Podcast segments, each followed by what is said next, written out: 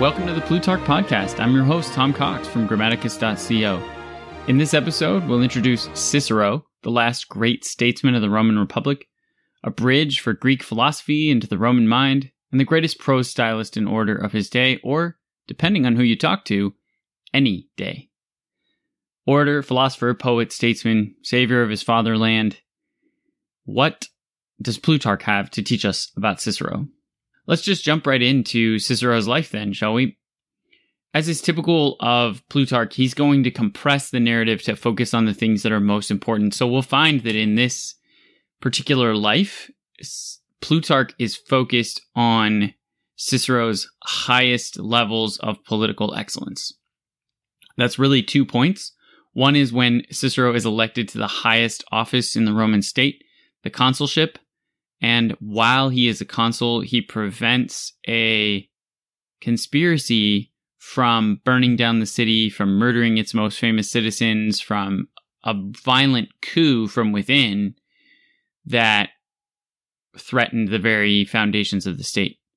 So, this is one of the reasons Cicero is looked back to as a hero, and actually, even, even in many ways, treated as a hero in his own day because he's able to, just with the force of law and the force of the Senate, to put on trial and condemn to death essentially men who have conspired against the state, men who have con- committed treason. This is some heady stuff, right? We have a man living in first century Rome, and Cicero, one of the reasons I start with him is because he really, his life spans the entire first centuries worth of problems. By the time he's dead, we have about a decade left in the Antony Octavian struggle before Octavian becomes the Emperor Augustus, and the rest, as they say, is history. But in that first century, we have three generations of civil war, and Cicero lives through all of them. Cicero is born under the bloodshed of Marius fighting Sulla. He actually fights in small campaigns for Sulla inside of Italy. And then he comes to the fore in his political career, defending a man against Sulla in court. So, both in politics and in war, Cicero's young life is overshadowed by the dictator Sulla, the first man to proscribe his personal enemies and put their names on a list so that someone could get a reward for bringing Sulla his head. It's pretty messed up stuff. But that's not even where it ends. So Cicero comes to age in this right? We've already talked about it in his the height of his consulship, he prevents a civil war from breaking out or prevents bloodshed and riot in the streets and the overturning of the government.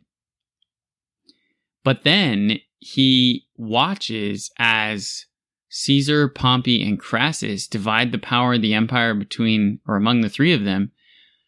And then he can't broker a deal with any of the men until it Crassus dies in Parthia, and Pompey and Caesar are essentially at civil war because Pompey eventually sides with the Senate, being afraid of exactly how many legions, loyal legions, Caesar has underneath him. So Cicero lives through that entire generation of civil war, fighting on Pompey's side, right? Coming back to Rome, greeting Caesar when Caesar has finished cleaning up in the Mediterranean for his empire building, right? His solidification of his power. And then in another parallel from an earlier life, he ends up defending a client in front of Caesar as judge and helping this client get off. The client's name was Ligarius, and it's one of his later last public speeches is the Pro Proligario, which Plutarch mentions in this life. So there's a lot of really great and, and cool parallels here. But even that, Cicero outlives Caesar. And there's very few people that we can say did that. Take any of the men from this era. We just mentioned that Crassus dies in Parthia. Pompey dies in Egypt before Caesar does. Cato dies in North Africa. We'll get to the Cato, that's the Cato the Younger, who famously kills himself rather than be subject to the mercy of Caesar. And then Caesar is killed in the Senate by the famously by the senators Brutus and Cassius as recorded in Shakespeare's play Julius Caesar. So we have this fascinating survival. Cicero does not far outlive Julius Caesar, only by about 16 months, maybe even less than that. But he still is able to see the rise of who rises in the power vacuum that Caesar created?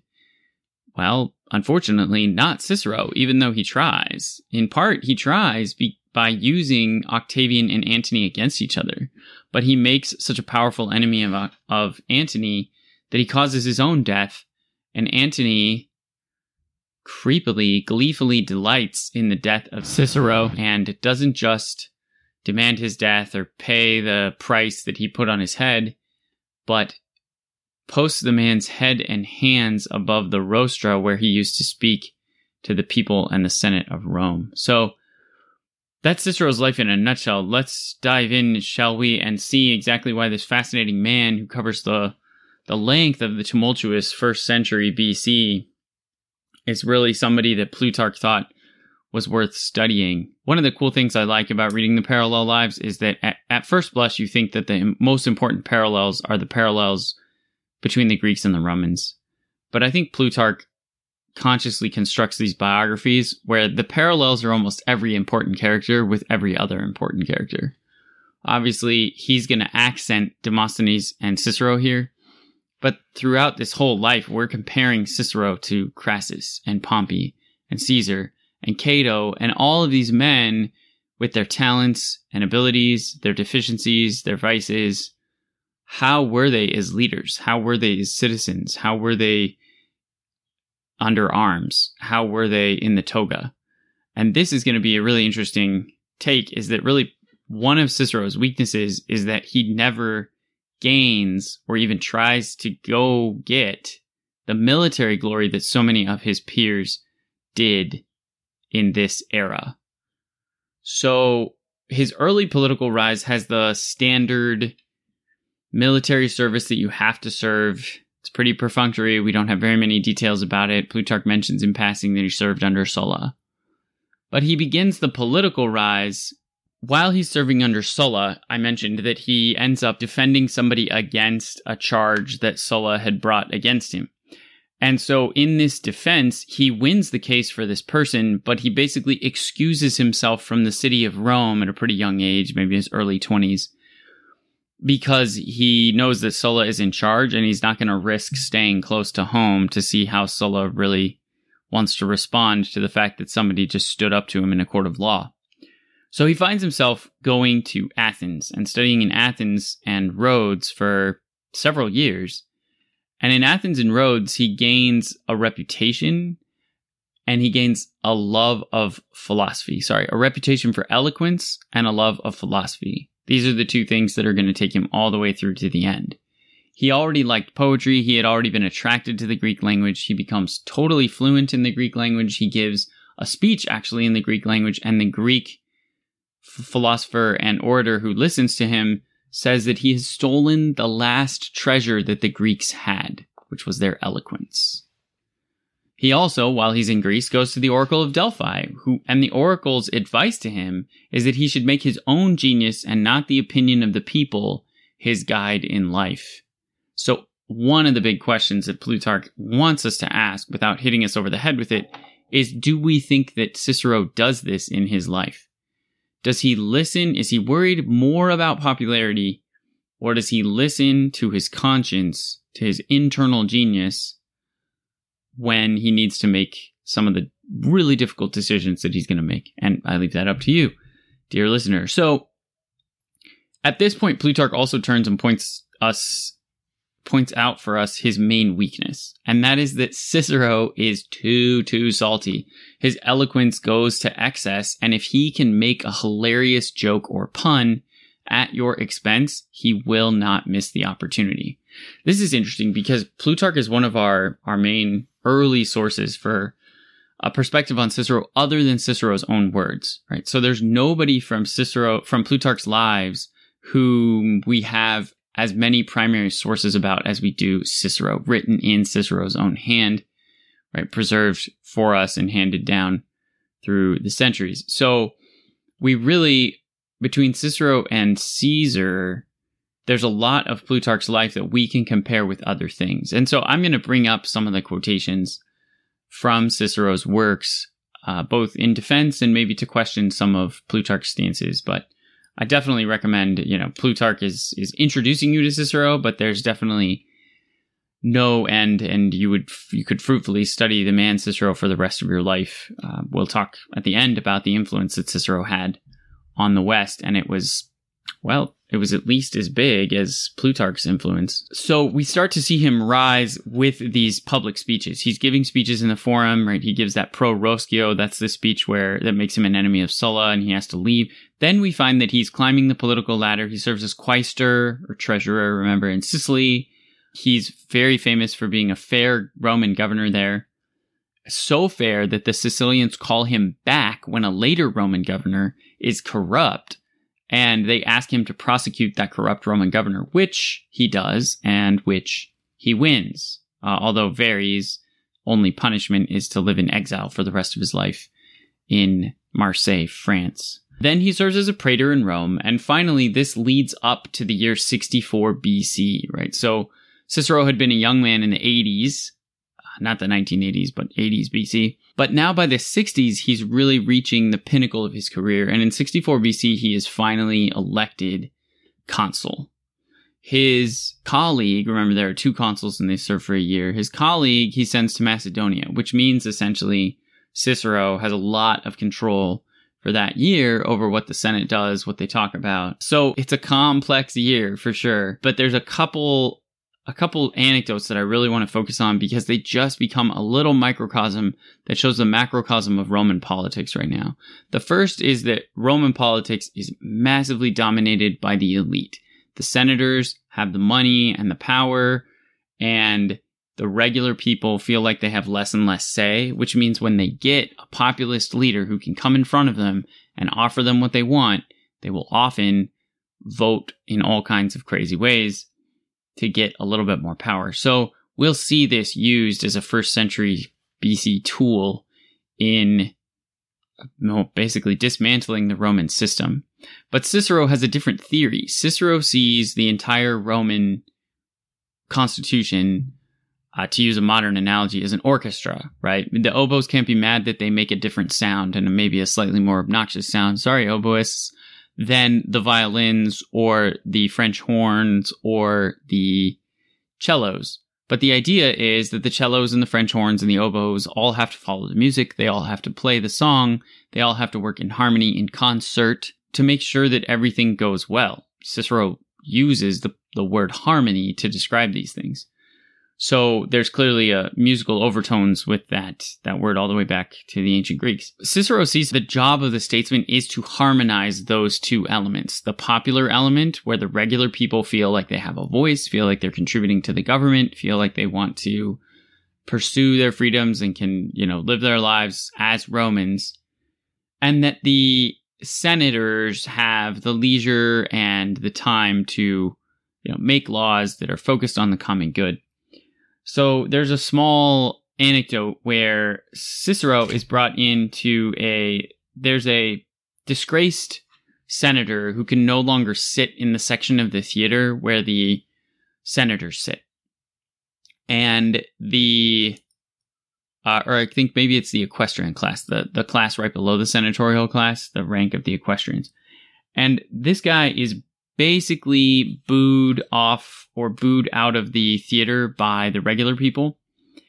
And it's great because all they do, as Plutarch tells us, all they do is they send Cicero in. Actually, Cicero pulls all the commoners and asks them to come to the temple of Bellona. And in that temple, he berates them so badly or convinces them so well, nobody really knows, the speech is not preserved, that when that same man comes back into the theater and the and the regular people are there in their spots, they actually applaud him. So he completely changes their minds. And this is something that Plutarch respects immensely is that orators have the power with their eloquence to do good. And that is one example. Now we'll see how much power does eloquence have? That's the question, right? The the final or the second instance in which we see this microcosm of the macrocosm of, of Rome at the time is in this Catilinarian conspiracy. There's there's a willingness of some of the elites to take advantage of the system as best they can for their own personal wealth and gain. Does that sound familiar at all to anybody? I hope not, because that's totally not how things are today.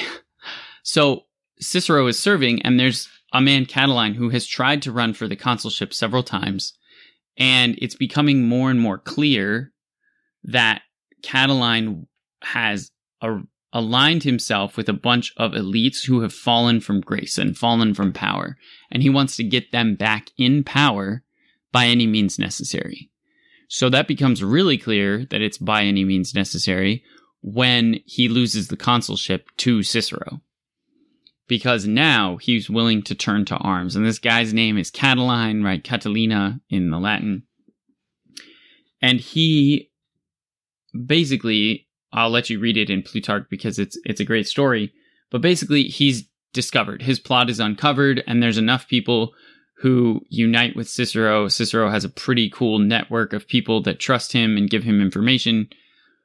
And Cicero is able to get proofs that these guys are committing treason, want to overthrow the government, want to kill many of the senatorial class, want to set fire to the city. I mean, these are really serious crimes that ultimately he brings proof for and even gets confessions for or confessions about in front of the Senate. So all of this is presented to the Senate. He doesn't call a special trial. He's really using the Senate as his as a jury in the same way that, you know, we do for a presidential impeachment.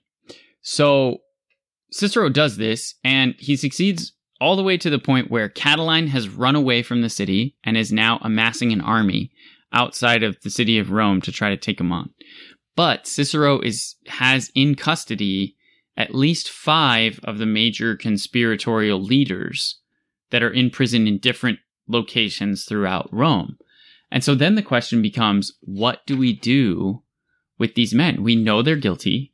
They've all confessed. We have damning evidence against them that they were willing to attempt treason to the entire Roman people, lighting the city on fire, murdering people in the streets.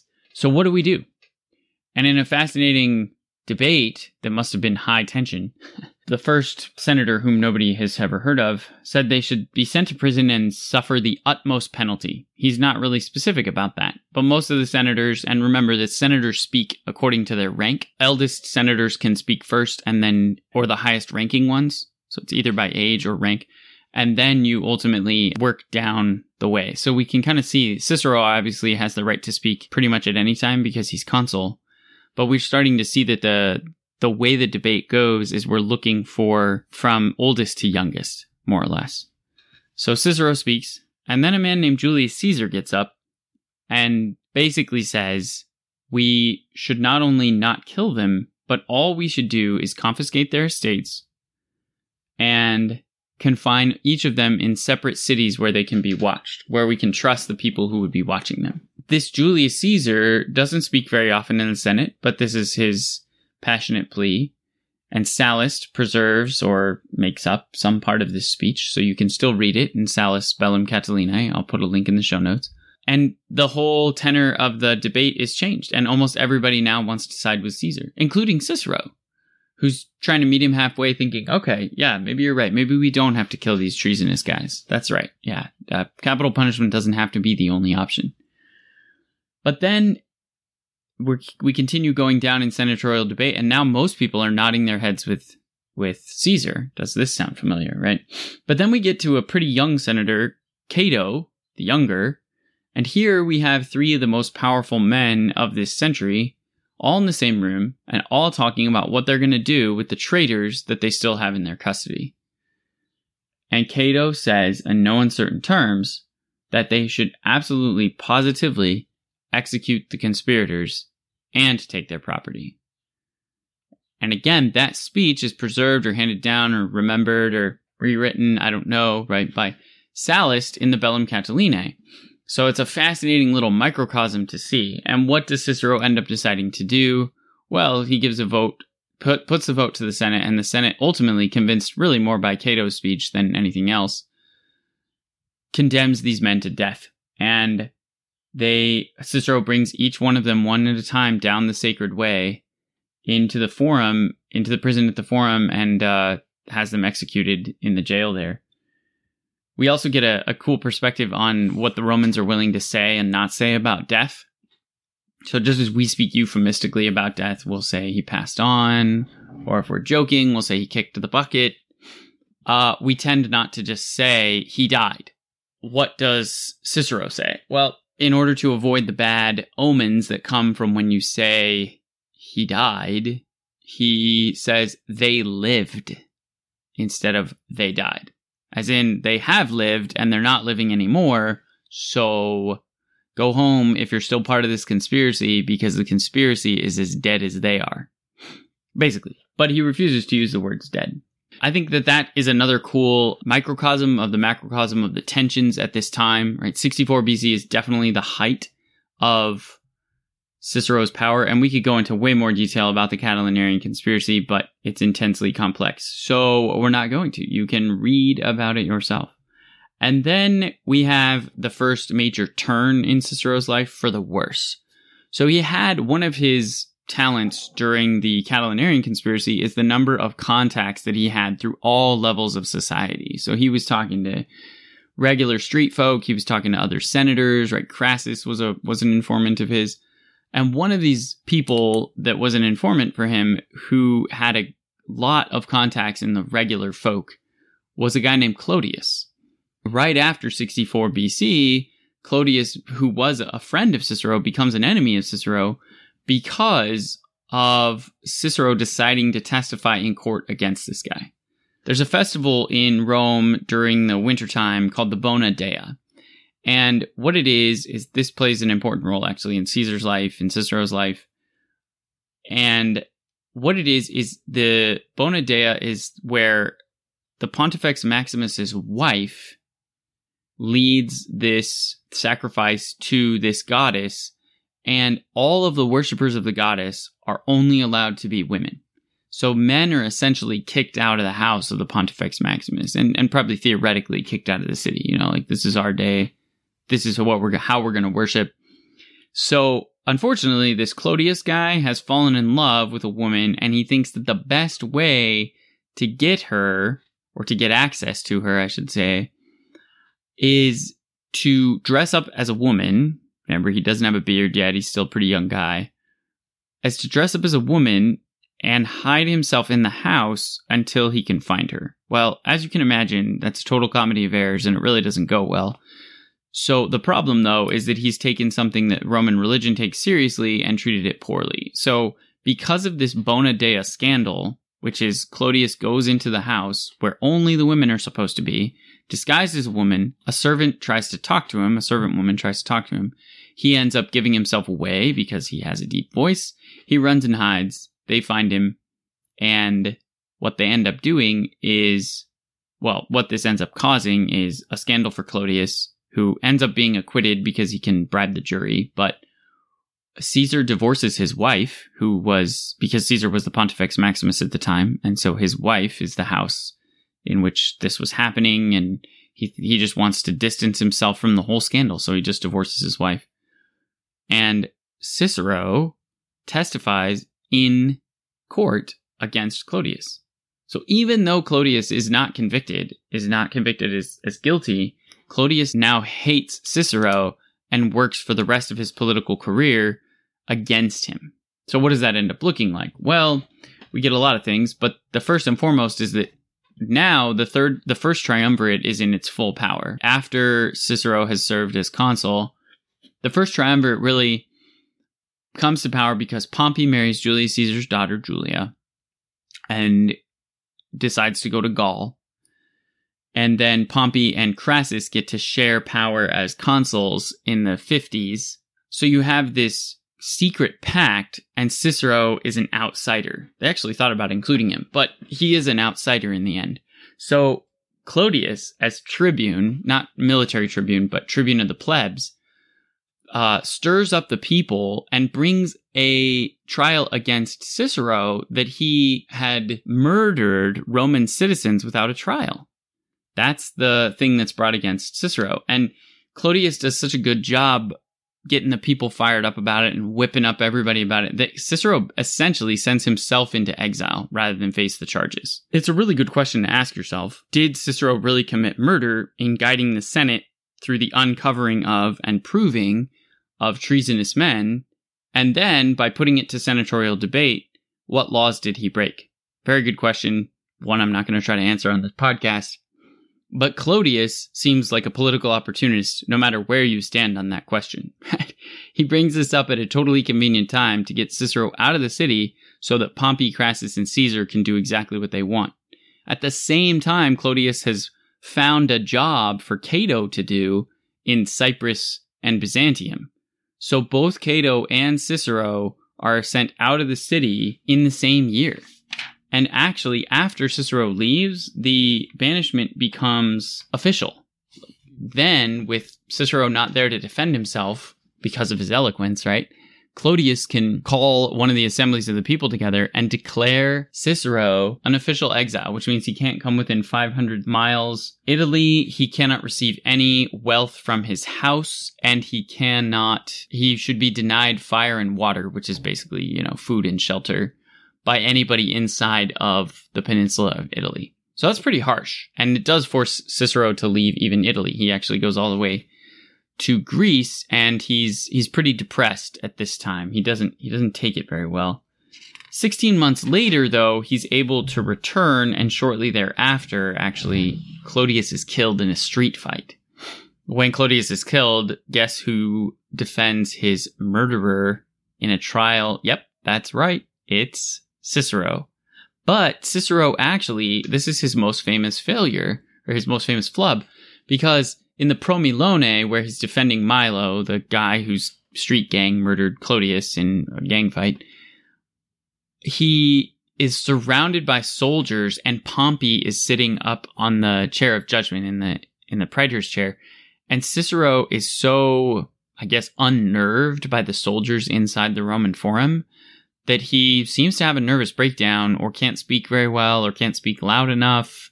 Different people reconstruct it in different ways, but Plutarch basically tells us he fails and Milo is convicted. Though Milo didn't help the case, as you'll see in Plutarch's life. But he fails, Milo is convicted, and Milo is sent into exile in Marseille.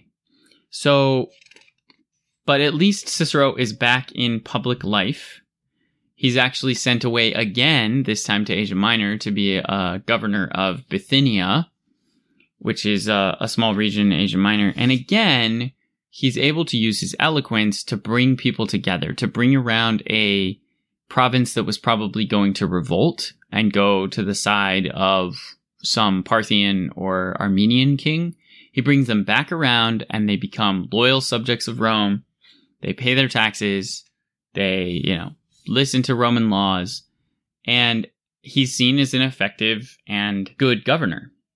He actually is able even to clean out the bandits living in the mountains who are interrupting trade and commerce and, and peace. So Cicero finds a province on the verge of revolt and he leaves a province more faithful to Rome than he found it and actually more peaceful and prosperous itself than he found it. So that's really cool, and it's one of Cicero's talents. The question is, is when he comes back to Rome, is he going to bring that talent with him? And the answer is that within a few years of returning from his trip to, or his governorship in Asia Minor, he's returning to Pompey and Crassus, and Pompey and Caesar being at odds. Crassus has died in Parthia, and Pompey has now aligned himself with the senatorial faction as Caesar walks down from Gaul with several legions behind him, and he makes several demands, and the Senate basically says no to all of them. So once he crosses the Rubicon, right, the rest is history. Pompey and all of the senators with him flee. Cicero is not one of those who immediately flees with Pompey. Cicero stays in the city, and at this point still seems neutral. So that's really interesting. You, uh, one of the questions you could ask is not only what if Pompey didn't flee? What if Pompey and the senators had stayed in or around Rome instead of just handing Italy over to Julius Caesar? But another question is what if Cicero had stayed longer? And what if Cicero had chosen sides differently? Anyway, Cicero doesn't end up staying. He does end up clearing out after Julius Caesar's first place he goes is Spain. So he doesn't face Pompey immediately. He goes to Spain and he and Cicero takes that opportunity to run away and go to Pompey's camp, which is now across the Adriatic in modern northern Greece. The problem there is that because he has no military experience, nobody really wants to use him for anything. So technically he outranks Cato, right? Because Cato never served as a consul. So they technically put Cicero in charge of um, the naval establishment, but that's that's not true. In fact, Cato ends up because Cato has so much more military experience and is willing to dive into the military aspect of things. Cicero sort of ends up looking more like a clown as he walks around and makes fun of people and at least that's the way that Plutarch paints it, right? Pompey doesn't end up using him for anything military it's weird for the sen- the whole Senate to be on the run and to be pretending that they're still the Roman Senate, even though they're not in Rome. And they all seem pretty confident that they can beat Julius Caesar. So Cicero adds very little to that. And as a matter of fact, he adds so little that after they lose at Pharsalus, they just a quick reminder, right? Pompey runs to Egypt to try to gather new resources and continue the resistance but he's beheaded by the pharaoh before he even lands. And then Cato is now the next leader, and he marches with what little troops he has from North Africa all the way across the deserts of North Africa to Utica, which is really close to Carthage. And that's where he wants the senatorial people to make their last stand. There's already some senators there, and he's trying to gather more and more to himself. But that's in the life of Cato. So what does Cicero do? Cicero runs back to Rome. He goes back to Rome. He's not really involved in the rest of the civil war. And so as, as Caesar mops up all around the Mediterranean, he goes to Spain one more time. He goes to North Africa. He mops up in Central Asia Minor. He has the whole Alexandrian campaign. Caesar comes back and Cicero goes out to meet him. And you think like, okay, well, what's, how is Caesar going to treat Cicero who took up arms against him, didn't remain neutral? And the two men walk side by side on Caesar's journey back to Rome and talk about a lot of things. So it's really interesting. One of the key things to bring up here is that Caesar now has twice in this life, in Cicero's life, right? We're not even talking about Caesar, has twice brought up one of the things he was most famous for in the first century, and that is his clemency or his mercy or the fact that he treated his enemies differently than the way most everybody else in that century treated their enemies. He errs on the side of forgiving his enemies because I think it makes them owe him one. And so he thinks that that's a powerful way to act as a client or helper of somebody.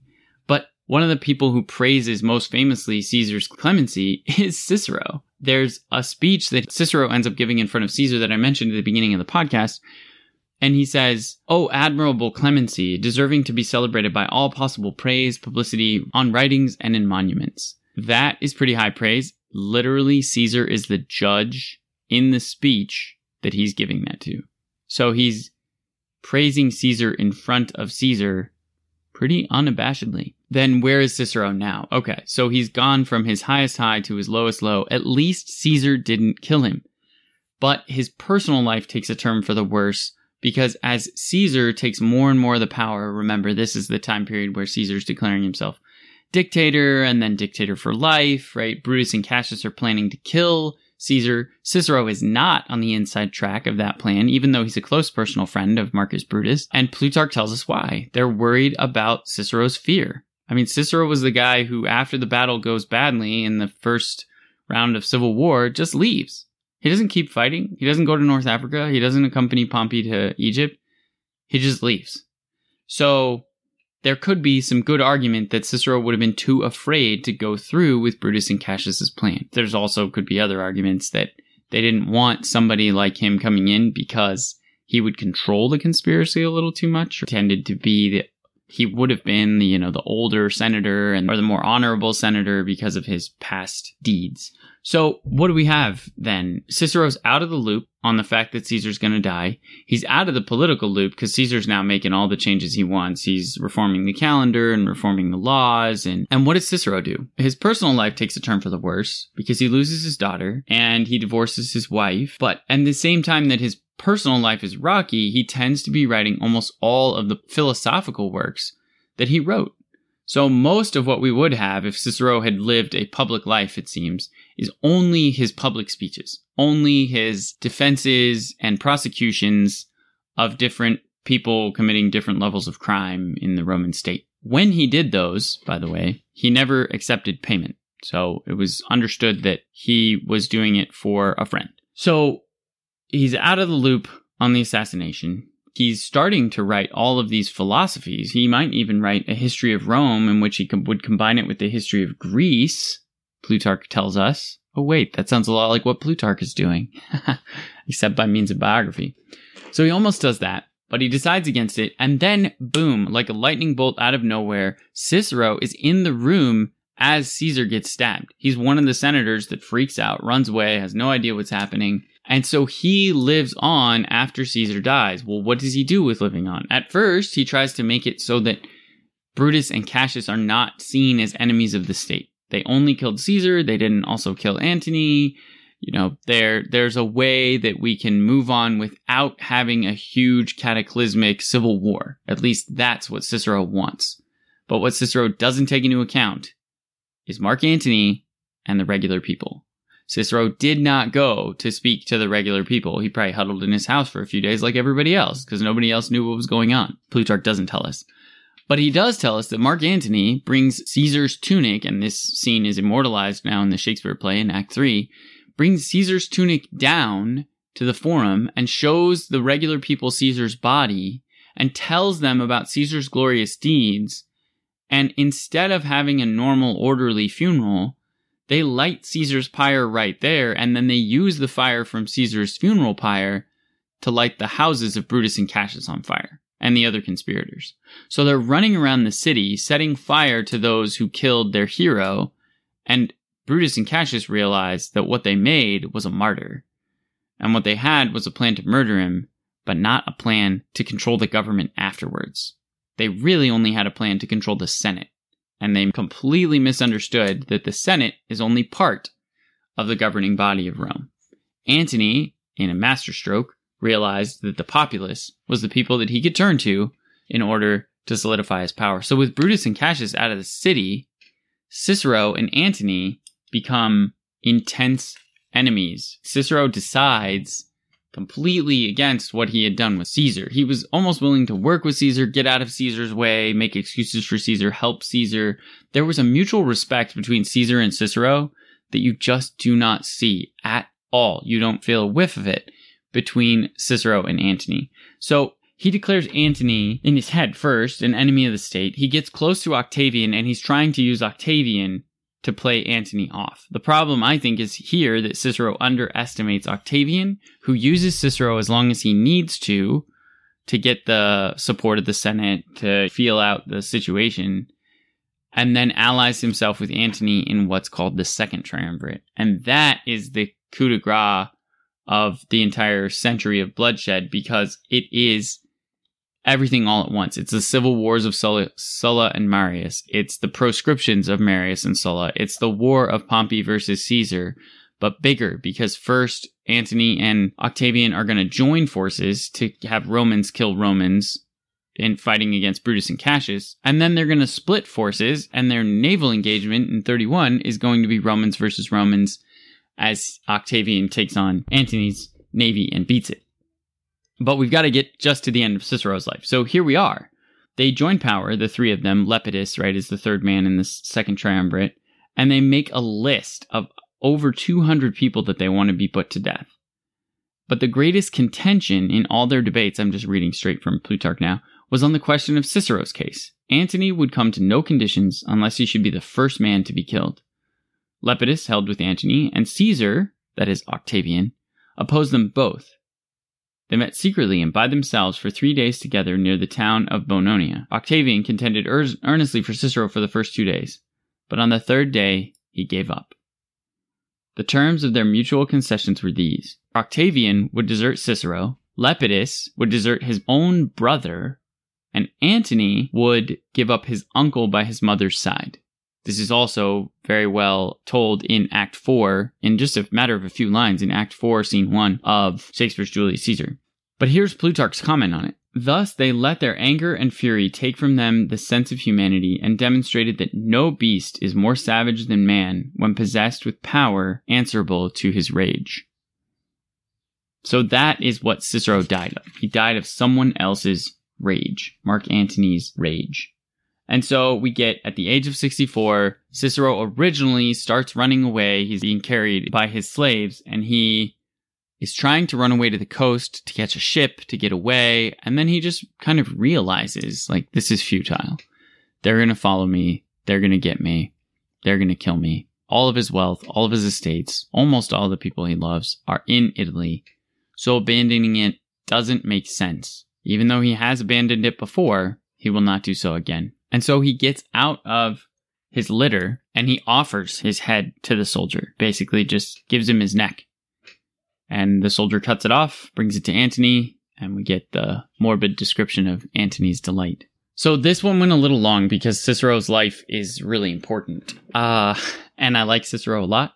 There's so much that I didn't even touch on, but I hope you enjoyed learning about Cicero. I hope this inspires you to actually read some of the awesome details about some of these things. And Cicero just serves as a great introduction to the Civil Wars just because he lived through so many of them. So the last thing I want to say though is that Cicero's influence on language just cannot be underestimated. So Cicero had a freed slave that outlived him named Tiro. And Tiro took all of Cicero's manuscripts, all of his letters, all of his philosophical works, and he collated them all, took them all to Cicero's best friend Atticus, who lived in Athens at the time, and had the best library probably in the Mediterranean world at that time. And Atticus had a bunch of s- slaves trained as copyists who copied out all of the works of Cicero, his letters, his speeches, and his philosophical tracts. And that's the primary reason that Cicero is the person that we have the most of his original words and works from pagan antiquity. I cannot think of anybody who is better preserved from the pagan past. But it's not just the pagan past. Cicero was the favorite read of St. Jerome and St. Augustine, who were two of the most prolific Western Latin church fathers. The Bible, if you're reading it in Latin, is St. Jerome's translation. St. Augustine's works dwarf the works of Cicero through St. Augustine, Cicero's style lives on, his word choice lives on. If you study Cicero and St. Augustine, you would be, with the exception of a little bit of Christian vocabulary, you would really be studying the same kind of Latin. And then because of the influence that both Cicero and St. Augustine had on medieval, Renaissance, early modern, and mod- modernity, it just can't be underestimated. I mean, Cicero's shadow stands over everything. So I hope that that excuses my going a little long. I wanted to end with a couple cool things that Cicero also brought so many of the Greek philosophical ideas into Latin, and we end up having those in the English language because of Cicero. So I just will end with a list of words that Cicero brought by translating Greek ideas into Latin that give us the direct English word that we have today. And those are words like quality, individual, vacuum, moral, property, induction, element, definition, difference, notion, comprehension, infinity, appetite, instance, science, image, and species. All of those words are from Latin, but all of those words originally had some important philosophical meaning in the Greek tradition. And Cicero welds those two traditions together by forcing the Romans to look at Greek philosophy and learn it in Latin that about wraps it up for this episode. You can find more information about this podcast at grammaticus.co slash podcast. Please re- leave a review of the podcast on iTunes or wherever you listen to podcasts, and that'll really help other people find it. And again, thanks for listening, and I hope I've inspired you to open Plutarch and let his lives affect yours.